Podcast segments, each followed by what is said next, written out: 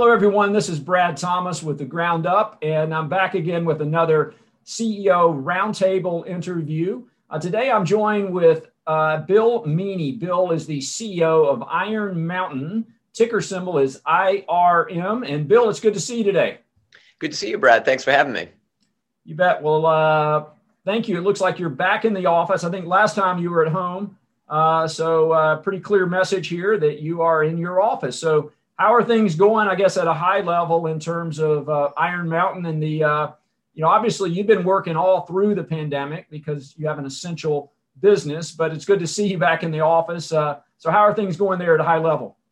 Um, at, a, at, a, high level, you know, no complaints. We're we're blessed with our business model. So, you know, I uh, I'm just grateful that I work for Iron Mountain. If you have to go through such a tough period, and even you know, I think the last time, as you say, you I was doing this from home, but I'm going back and forth. I've been coming to the office pretty much since May. Um, and you know most of our 96% of our facilities remained open even during the depths of the crisis. Obviously 100% are open now. And i've spent a fair amount of time also on the road seeing customers both in the united states and uh, europe. So it's um, you know no complaints. But we do think as a company that 2021 is going to be another COVID year. In other words, what we said with our guidance when we, we gave guidance a couple of weeks ago for the year, and we said that 2021, from a macroeconomic standpoint and activity level, is going to be the same as 2020, but just in reverse. In other words, we had a record quarter in the first quarter of 2020, and then of course the rest of the year was COVID impacted. And we think the you know the first two or three quarters of this year are going to continue at kind of the same trend line that we saw in Q4 of 2020 with a recovery in the back end. So that you know, but but no no big complaints. Sure. Well, of course, Iron Mountain is a highly diversified business model. We cover the company, as you know, and with a global footprint.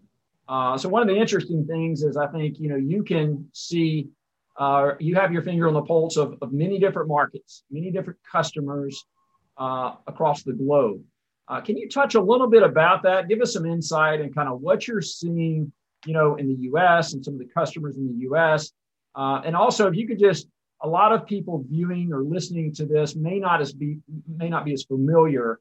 Would you mind reminding the audience a little bit about your business model uh, from obviously boxes to data centers? Okay, no, sure, happy to do that. So as you as you alluded to, Brad, you know, we are a very international company. So we're you know 56 countries around the globe. So we're probably the most. I think we are by far the most international of any of the REITs. And you know that business model uh, gives us kind of a, or that spread gave us a little bit of a head uh, start when it came to COVID because obviously we were dealing with COVID in China, you know, starting the end of uh, 2019, you know, the December, kind of definitely January of 2020. Uh, so we were already responding and building in our protocols uh, based on what we were seeing in Hong Kong, China, and eventually all of Southeast Asia.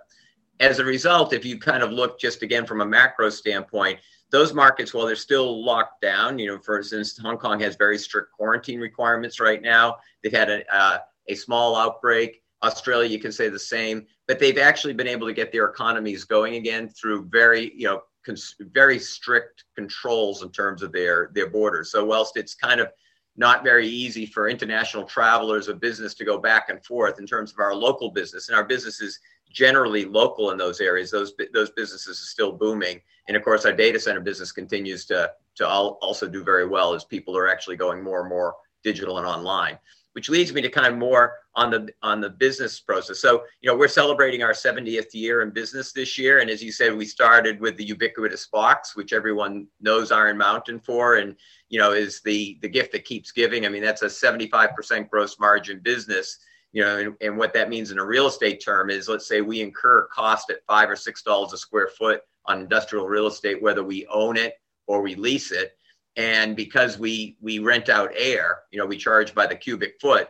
Is that turns out to be north of thirty dollars a square foot in terms of what we get for for rental income. So you know the um, so that you know that delta that margin gives us a very very healthy margin of that business and you know whilst the you know paper is definitely um, not being used like it used to be historically is what we see that that volume of 750 million cube approaching 750 million cubic feet around the world is kind of flat i think we were down maybe 1% last year in terms of 2020 in terms of physical volume, but adding three points of price as we grew that business at over 2% organic revenue growth in 2020 in a COVID year. So we were able to get organic uh, revenue growth from that. And because it is a mature business, you can imagine that it just, you know, gushes cash, which, you know, is a high paying uh, REIT uh, dividend stock, a high paying dividend uh, REIT stock that, you know, that fuels the dividend plus allows us to grow in the new areas.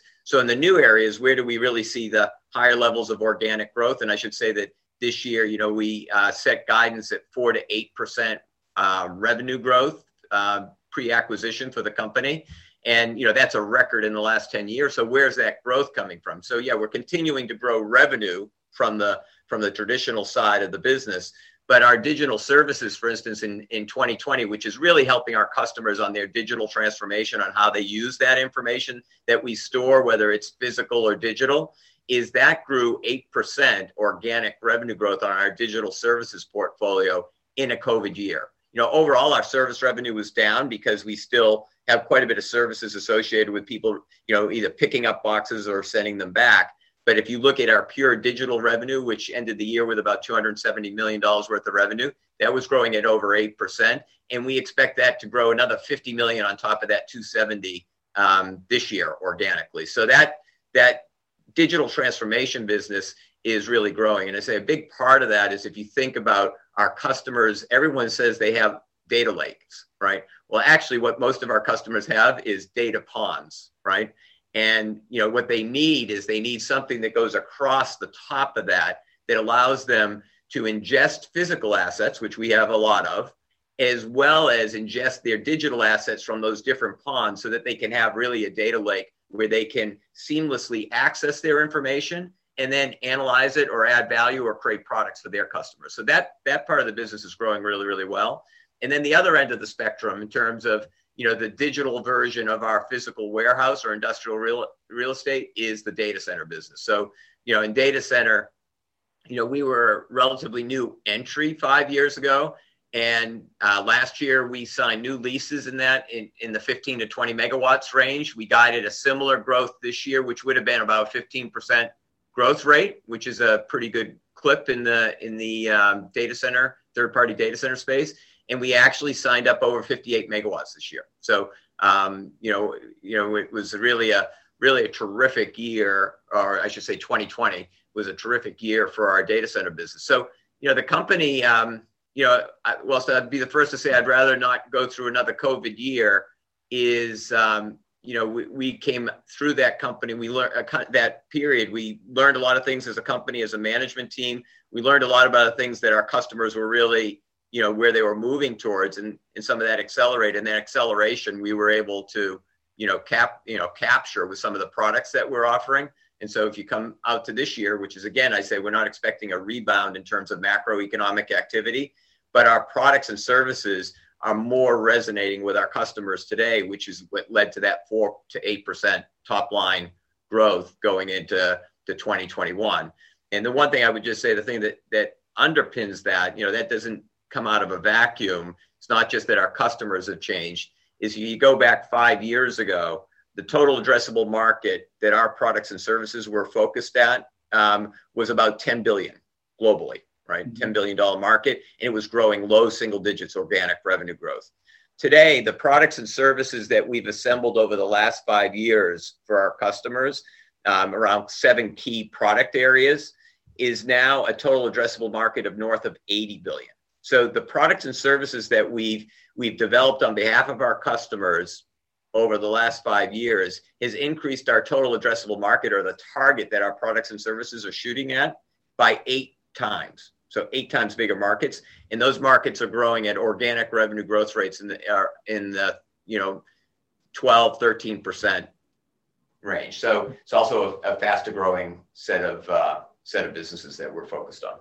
Yeah, th- thank you, Bill. I, have got to ask you this. This has really uh, kind of got my, my, my wheels turning here. Um, you know, I'm in the financial newsletter business, research business, and very similar model we have is we have front end customers, which are your kind of your core uh, storage customers, and you we you know upsell or upgrade into other products. So Um, and the key to that for us, and I think for you and your firm, is to take those customers, running customers, and move them up the channel to data storage. Um, so I'm just, and, and I think, frankly, that, in my opinion, is one of the primary competitive advantages of your firm is your vast, you know, call it Rolodex or your vast, you know, business model of all of these customers you have and be able to integrate into, you know, into data.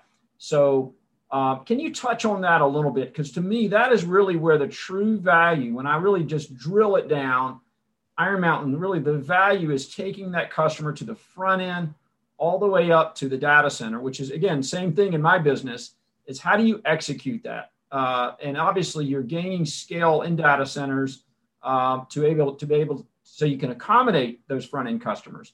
Um, so how does that work? How do you how do you integrate and take that customer from the front end to that to that uh, close that loop to the data center product?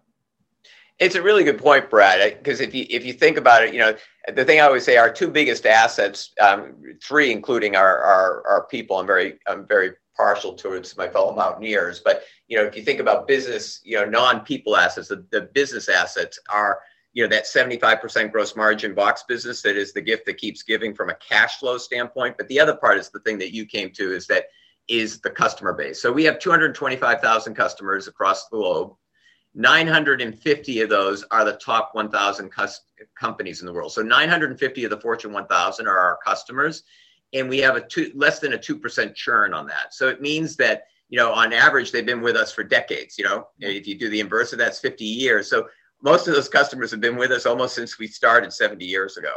And that is, to your point, just a huge base. It, and, it, and, and we recognize that. And, and in fairness, you know, part of what I, you know, when I said that with these products and services have positioned us, the other thing is we've changed the way that we go to market with our sales force. So one of the things that we stood up in 2019 to capture, you know, a lot of what I would call that product R&D that we did in listening to customers is we created a global strategic account sales force and we hired people in from Accenture, from SAP, from Salesforce, from IBM, from HP. So it's a very different conversation with the customer. So what we're saying is part of our, you know, our summit program, which you and I have talked about, which is our transformation program, which obviously has a big cost out. The other part is cultural, where it's saying really our North Star is the customer.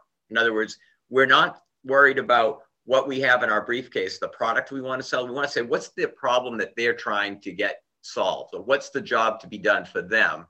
And then we marshal those things.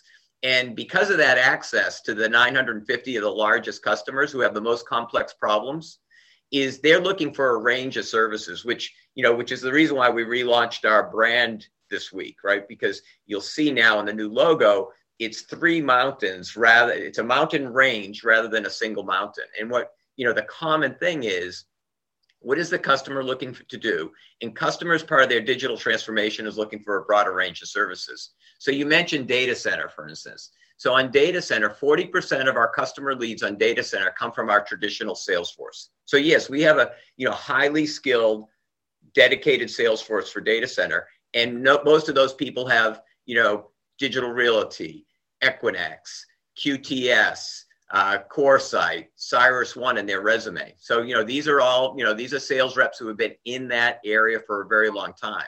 But 40% of the leads that they start working with come from either our traditional sales force or more and more from our global strategic accounts, right? So, to give you an example on global strategic accounts, is just in the last um, month, so in the last three or four weeks, I've been on two sales calls with our global strategic accounts. Uh, one for a bank and one for a you know one of the largest banks in the United States, large regional bank, um, and in the other one with a large U.S. insurance company, right? So these are, and, and we're dealing with the CTO and CIO of both organizations. Both of those organizations have just done a major acquisition. So major acquisition is a trigger event really for a number of things that they need to get done, problems they need to get solved. And the discussion we had with them was everything about how do they absorb that and create a data lake where they have all these ponds? How do they create more metadata so they can minimize the risk? And, and if they're acquiring things to make sure the assets that they're supposed to get control of, they, they're, they've got visibility of, and the ones they want destroyed get destroyed. and how do they think about the backbone backbone infrastructure that they're they're bringing on board in terms of data center. You know how much is going to go into public cloud how much of it is going to go into private cloud but in a modernized third party data center rather than trying to build their own data center. So you start having those multifaceted discussions. And you know one thing I, we're all benefiting from is from my predecessor is that you know he's built this company around that type that level of trust and customer access. And over the, what's changed with the company in the last five years is we broadened our portfolio of things so that rather than just solving a small sliver of the problem is we can actually go and have a broader conversation with the customer which you know for customers they especially when they're under the gun uh, they appreciate. That's that's very interesting, and, and again, I, it's this uh, this really is reflective of not only I'm, I'm sure in, in investors or potential investors uh, like to hear from that, but I can I've learned a lot just following Iron Mountain. Is I've covered the company now for a number of years since since you know converting to a REIT. It's been a couple of years now, and one of the things you mentioned the low churn rate, and to me that that ties directly into customer service. Um, you know, I didn't interview Howard Schultz, but I remember reading his book, Starbucks, former Starbucks CEO, and I think the takeaway from his book is what are the what are the two most important words of any business? Customer service. And it looks, it appears that based on fundamentals, I can see that you know your company has really done a good job with customer service. Now, I want to tie that into um, the uh, the Project Summit. Uh, obviously, that was a pretty transformational deal for the company. Uh, can you touch on that? I know I know that commenced prior to COVID, but now that's pretty much been completed. So, can you take us through the beginning to the end of uh, Project Summit?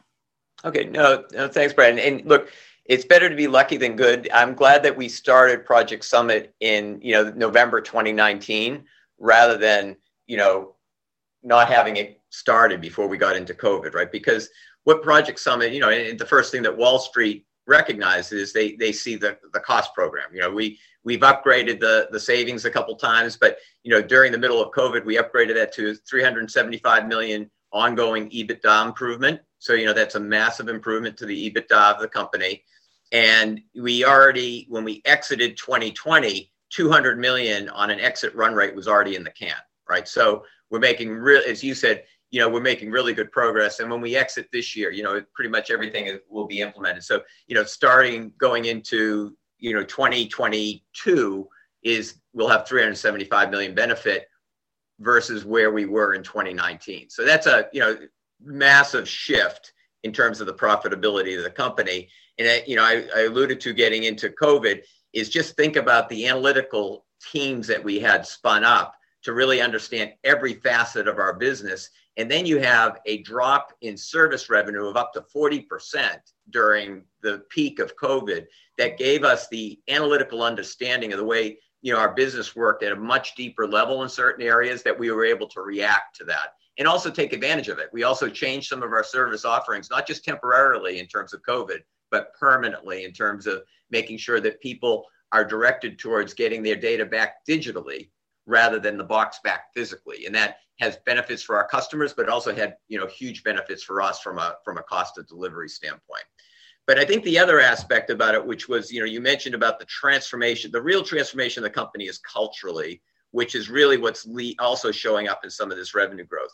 Part of Summit was standing up that global strategic accounts that I mentioned and, and hiring a different type of sales rep or identifying people internally that had those skills. So a number of our sales reps, I should say, are long-term mountaineers that have grown up in the company, but had that different mindset of, you know, of what I would call problem solving rather than transactional selling. The other aspect about it is is really this thing about the customer being the north star and being maniacal about it, right? And I think as a company, you know, it, it is fair to say we were much more operationally driven for years rather than customer driven and you know that was because we really pride ourselves around the trust of our customers eh, you know and, and to be trustworthy is you you have to have operational excellence right and we're not going to take our eye off the ball but you know we had forgotten about sometimes who actually sent us that that you know that check and you know so that was part of the transformation the other part of it was i would say getting rid of rid of, rid of levels of management and where it doesn't add value. So the first thing we did in November 2019, we took out 45% of the vice presidents and above, which people said, you know, how do you do that? And it, it, you know, it was painful on a personal level for all of us, including myself, but it was the right thing to do. And we weren't two months into that that people said, this is really the right thing to do. Because what we realized is that we had built levels of procedures that really didn't add any value, but just slowed things down. So you come into COVID and what we said to ourselves, even pre-COVID in January 2020, when we actually got the, the enterprise leadership team together, we said, if this feels like the same company 12 months from now in terms of speed, agility, you know, the way we actually interact with customers, then we will have failed this Project Summit. Yeah, we will have gotten the 375 million. Our shareholders will be very grateful for that. But we will have failed in terms of really seizing our ability to grow with our customers and serve them in a better and more fuller way. And you know, luckily, you know, I think we're still on that cultural transformation. Culture is harder than cost for sure. But I think when you see our revenue guidance, the confidence that we have around our revenue guidance this year, which is really, you know, a high mark in the last 10 years in terms of where we're setting it, is we're starting to make we're starting to make a difference in terms of the way the company acts and feels internally. Great. I want to, if we could, uh, shift over, Bill, to talk about a little bit of uh, the balance sheet, you know, capital formation. Uh, you know, on, on, several calls, we've, we've discussed the sell leaseback monetization of your owned real estate. And of course, you have uh, completed uh, a couple tranches of sell leasebacks. I was uh, kind of taken, taken back with the cap rates there. were pretty impressive, frankly. I think they were in the fours. Um, you know had a four handle there, which certainly uh, great time to be selling into you know industrial real estate right now at those kind of cap rates. So can you talk a little bit about that particular uh, part of the business model, and do you have any other? What type of guidance do you have, or do you have any guidance in regards to future monetizations and sell leasebacks or other uh, real estate sales? Okay. No, thanks, Brett. So, you know, when we, we really kind of look at the overall financial model of the of the company. So, you know, first of all, it starts with, you know, the dividend. So we feel really good where the dividend is. We also feel that a combination of Summit and the growth, you know, that four to eight percent revenue growth and the ability to grow AFFO is going to naturally glide us down to around, you know, the 60% of AFFO uh, payout ratio in terms of our dividend. You know, we ended the year around 80. So we feel really good in terms of that trajectory.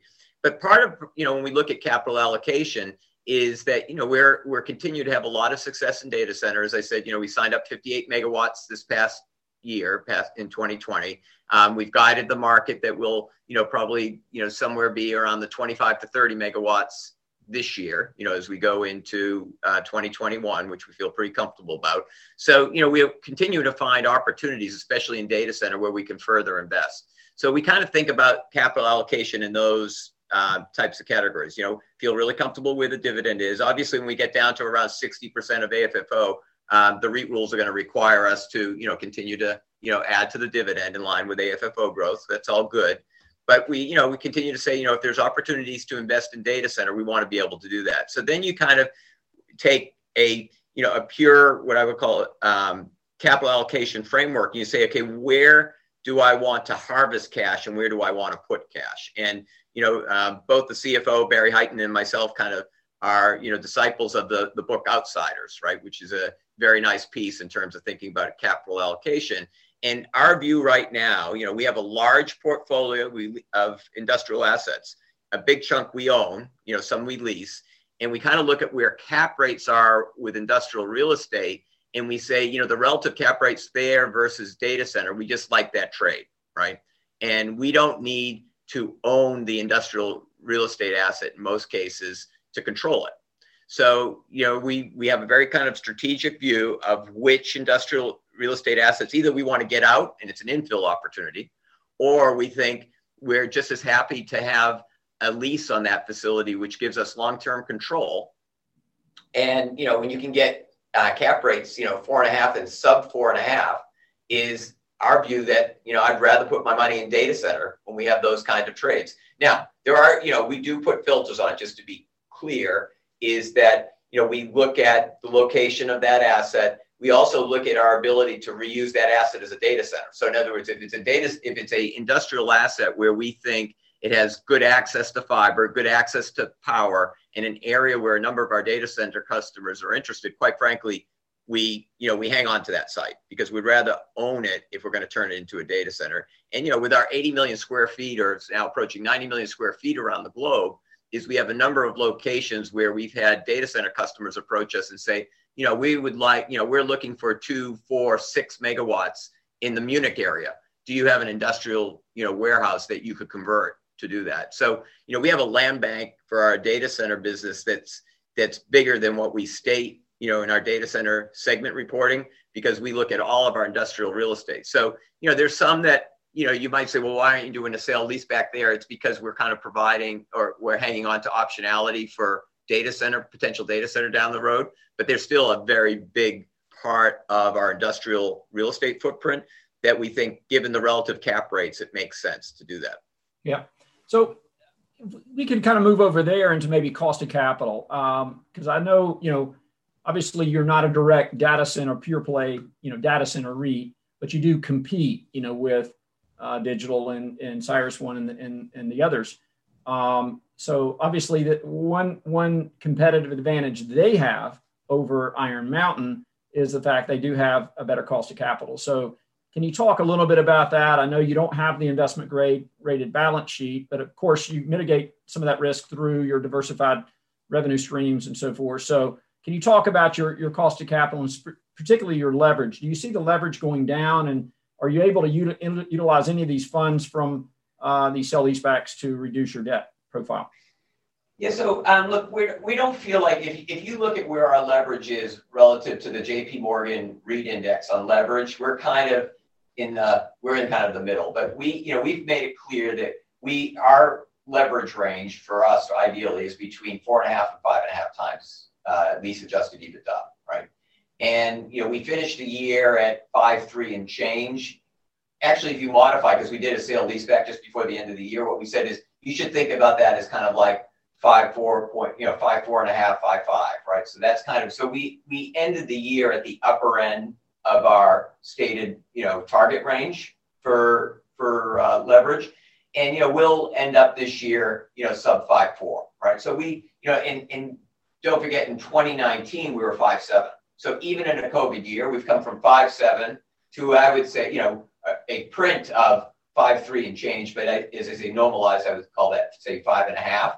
And we're continuing to drive it down. We expect to be you know sub five point four for for uh, uh, for 2021. So yes, we do want to continue to kind of drift down in that range. You say you know the the reason why the range is so wide isn't about investment grade. It's about optionality. In other words, you know, if you're at four and a half, you have more optionality if you if you see you know an investment that you'd like to to make. But we're very comfortable in our current range. And if you look at the pricing of our debt, I don't think we're at a big advantage versus disadvantage versus you know the the Cyruses or the core CoreSites in the sense that because people really like our bonds. So when we you know we did a lot of refinancing in 2020, um, you know, right during the midst of COVID, and we're financing at rates that are kind of at the upper end of investment grade. So, you know, we're not investment grade, but we're, you know, we like the pricing on our bonds. So, you know, when we go out to the debt market. So we don't see a big issue there, but we do, you should expect the way our financial model works that that will, you know, we'll, we we continue to walk and chew gum at the same time. We'll continue to drift that down. AFFO will come, um, payout ratio will come down even faster. And we're continuing to invest, you know, the 300 odd million a year in data center, right? Um, the sale lease back, you know, um, that that helps, gives us some of the fuel in the tank. The other thing that those our peers don't have on the data center is that box business, which is a 75% gross margin business, which just gushes cash and we put very little money into it, right? You know, maintain the service, but we don't have to expand facilities because, you know, from a volume standpoint, you know, this year it'll be the volume organically be slightly up, especially if adding consumer but you know it's it's manageable from a capex standpoint. So we're we're generating a lot of cash in that business. We have some assets that we can recycle, and we feel really good about the way the financial model is uh, is working. On the equity side, you're right, but we don't feel you know our financial model. We don't have to equitize these assets, right? So we don't have to run the ATM or go out and place um, equity to to fund and still delever over time. And in you know, in fairness, that you know we think that we, you know, we, we think some of these things, you know, um, even if we could equitize them, I'm not sure that's the, the right trade to do it because you know we think that um, you know we can access the debt markets and we generate generate enough cash internally that we should just fund them directly. I guess you know internal cash we are equitizing them, but we're not uh, we're not issuing stock to do that. Sure. Well, I guess I want to uh, maybe closing question, Bill, and, and I always like to close with I think for the most important you know part of that conversation for the retail investor is of course the dividend. And of course you know dividend is not a, the yield is not as high as it was you know a couple months back which is good. We've seen recovery uh, trade there but still uh, you know still some value there with the shares. And obviously the high yield is reflective of that.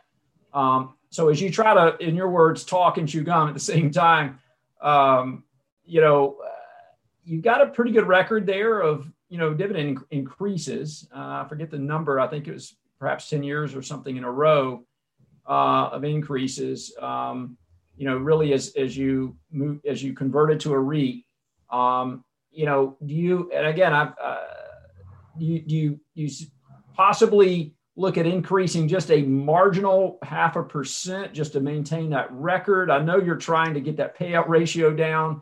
Um, I know the dividend's sustainable, but I guess, you know, what are your thoughts on trying to even a modest increase going forward uh, versus just, you know, stay at stay at the same rate? How important is that dividend record? And and I ask you that question because obviously in COVID, we've seen a number of companies, you know, cut number of REITs cut their dividend. I think the list is 70 or so now. Um, hopefully the worst is over. But I also have to admire those companies that were able to increase those dividends even through difficult times. And I look at companies like Realty Income, which has that, you know, that 27 or eight year track record, uh, who who did increase the dividend, and and and Federal Realty is another one uh, that we cover that had a payout ratio of a, over 100 percent in the fourth quarter, but they continue to pay out that dividend because they are a dividend king with you know 50 plus years of dividend uh, increases. So I'm just curious how important is that dividend growth? And again, I know you're not going to have a huge growth pattern going forward because uh, of of of uh, you know of the fact you're you know you're trying to reduce that payout ratio. But what are your thoughts there?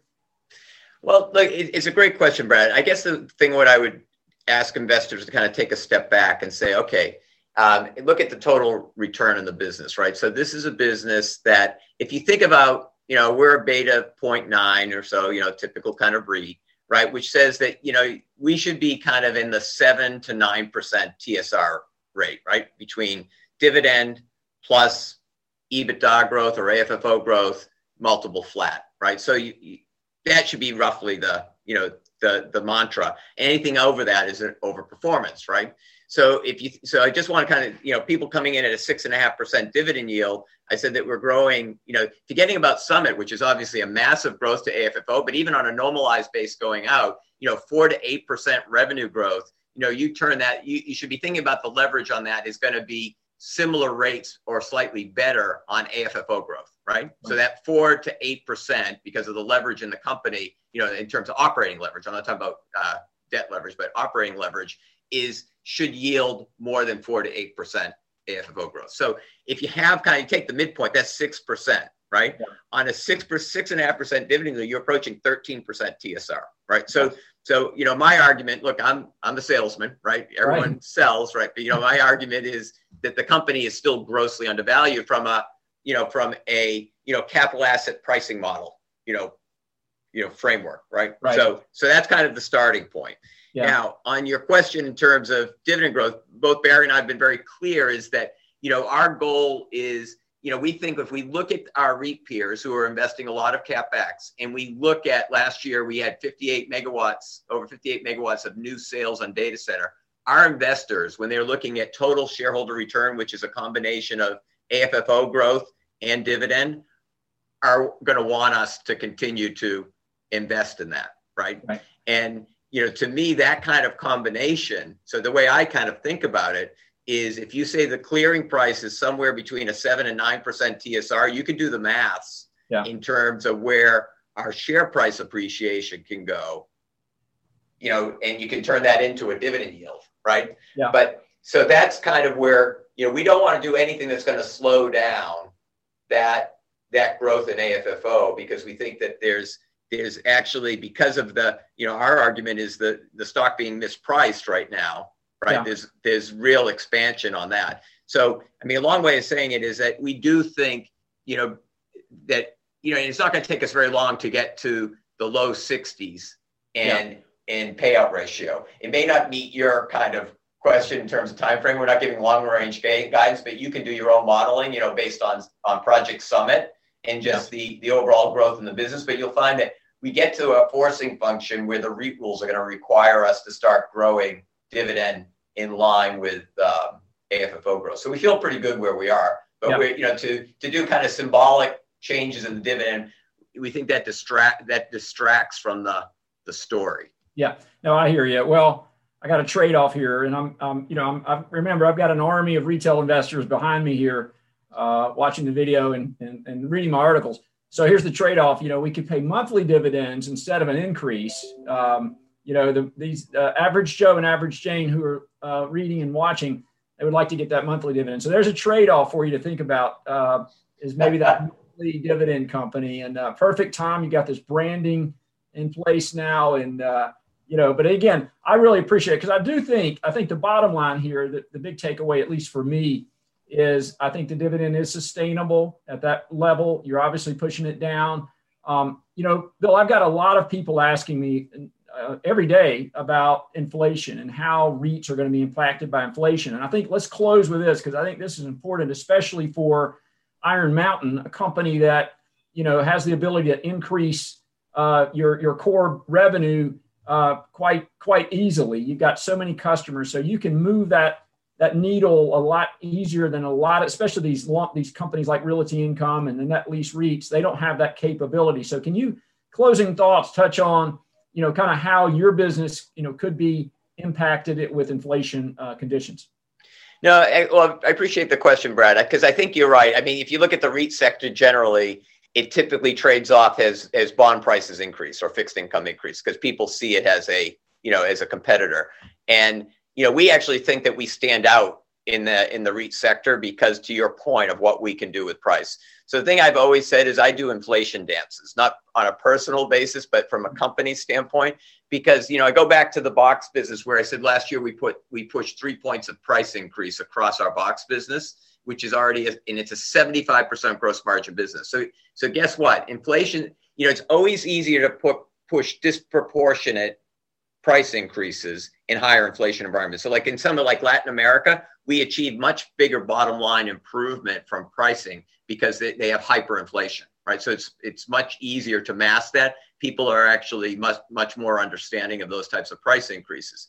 So think about what that does when you have a 75% gross margin business. So the way we get our price increases today is because of the likes of UPS and FedEx, and you know everyone knows the pressure on e-commerce companies and courier companies, and so you know they're generally pushing four points of price. So we come in and we say we want three points, and people say, okay, that sounds reasonable. The difference is, of course, they're on you know 3PL companies are probably on a 10% you know margin product. We're on a 75% margin product. Right. So that's generally getting that three points of price is generally margin expansion, you know, the, yes. you know, the way our, our mechanism works. Right. So long way of answering your point is, is that we know that it's a drag on the REIT segment in general because the way people think about, you know, bond prices versus, right. you know, REITs because we are, you know, we are an income oriented stock. Right. But for us, it gives us an ability to really outperform on AFFO growth because sure. of what we can do with price. Exactly. Exactly. Well, Bill, thank you so much for your time. Uh, it's good to see you again, and uh, we'll definitely catch, catch back up with you later in the year. Uh, hopefully, as this recovery continues. So uh, it's getting it's getting better every every time we get on the call. So let's let's check back in here in a couple months. Yeah. Well, hopefully we'll both be vaccinated before too long. So anyway, take care, Brad. All right. Sounds thanks. good. Thank you. Bye bye.